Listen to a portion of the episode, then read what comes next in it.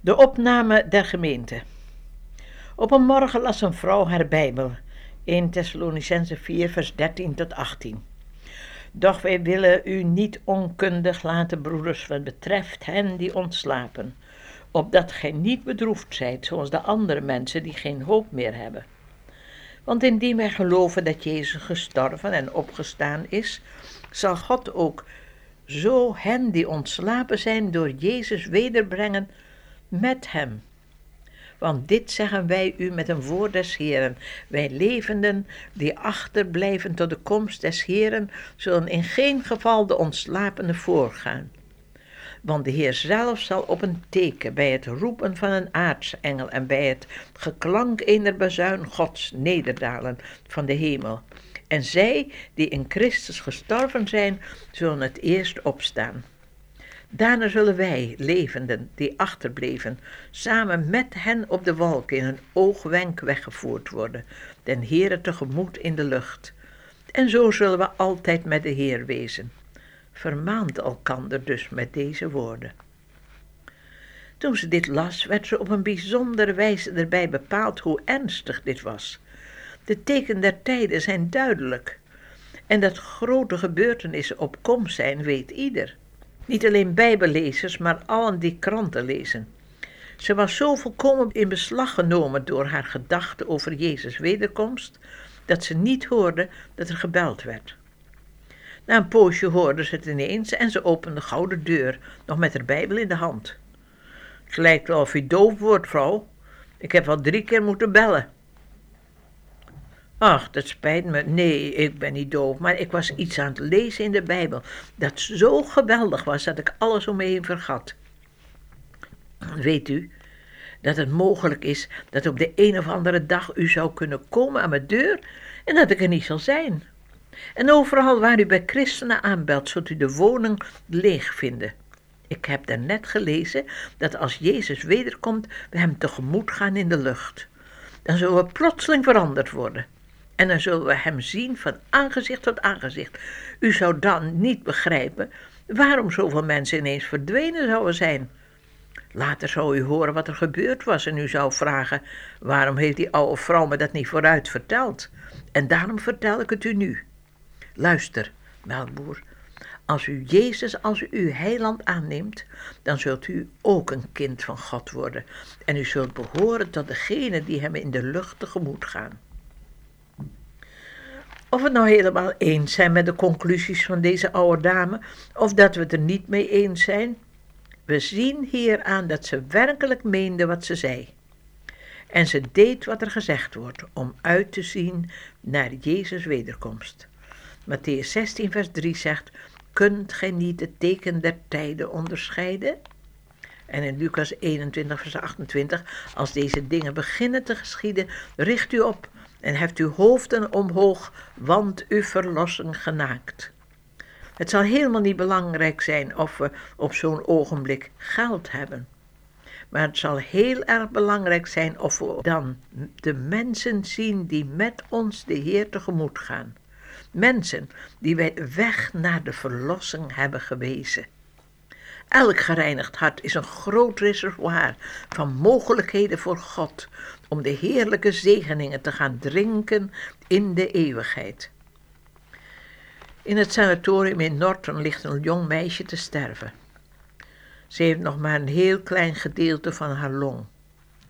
Een zuurstofapparaat helpt haar om te ademen. Het is een vreugde om bij haar te zijn. In haar kamer is een vrije atmosfeer die de nadering van de dood geven kan als mensen bereid zijn om te sterven. Ze staat op de grens van de eeuwigheid. En het is of we nu allen een klein beetje de aardse dingen in vogelvlucht zien. We zien de werkelijkheid en de aardse belangen gaan naar de achtergrond. Weet je, Corrie, zegt ze, het zal zo heerlijk zijn om te werken in de hemel. Hoe zal daar zijn, denk je? Ik weet er niet veel van, maar ik geloof dat er grote activiteit zal zijn. En dan zonder de belemmeringen die we hier op de wereld hebben. We moeten met Jezus regeren over de wereld. En we zullen zo rein zijn, zo vervuld met Gods geest, dat we allemaal in staat zullen zijn om het werk te doen volgens zijn patroon. Hier op aarde hebben we al de overwinning door Jezus Christus. Maar het blijft toch altijd nog een strijd tegen de zonde. Daar zal een absolute afwezigheid van zonde zijn in de hemel. Geloof je dat we onmiddellijk naar de hemel zullen gaan als we sterven? De Heer Jezus heeft gezegd tegen de moordenaar aan het kruis: Heden zult ge met mij in het paradijs zijn. Zijn lichaam was nog aan het kruis, hetzelfde ogenblik dat hij met Jezus in het paradijs kwam. Ik geloof dat ieder die sterft in Jezus onmiddellijk in het paradijs verrijst. Paulus verlangde er zo naar toen hij schreef in 2 Korinthe 5 vers 8 en wij begeren te meer ons verblijf in het lichaam te verlaten en bij den Heer onze intrek te nemen. Hij schreef ook over het komen van de Heer voor de zijnen als hun lichamen zullen opgewekt worden. Ik denk dan dat de zielen die in het paradijs zijn met hun hemelse lichamen verbonden zullen worden. En zo zullen we samen de Heer Jezus in de lucht tegemoet gaan. Corrie, ik weet dat ik het eeuwige leven heb. In 1 Johannes 5, vers 13 staat: Dit heb ik u geschreven, die gelooft in de naam van de Zoon Gods, opdat ge weet dat ge eeuwig leven hebt. Maar soms ben ik bang als ik denk aan het ogenblik van het sterven. Ik heb zoveel sterfbedden gezien van kinderen van God die zo donker konden zijn. Dan moet je nu bidden dat de Heer Jezus je wil beschermen op dat ogenblik voor de duistere machten. Het is een gebed dat altijd verhoord wordt. Wend je ogen naar de toekomst. Samuel Rutherford schreef in de 16e eeuw: Ons kleine centimetertje van tijd, van lijden, is niets vergeleken bij het welkom thuis dat we zullen ontvangen als we in de hemel komen. Paulus zei, want ik ben er zeker van dat het lijden van de tegenwoordige tijd niet opweegt tegen de heerlijkheid die over ons zal geopenbaard worden. Corrie, lees nog eens het begin van Johannes 14. Jezus zeide, uw hart worden niet ontroerd. Ons burgerschap is in de hemel. Wij zijn hemelingen. Ons thuis is daar. De dood is een tunnel. Moody zei eens, in de vallei van de schaduw van de dood moet een licht zijn, anders zou het geen schaduw kunnen wezen. Jezus is daar ons licht.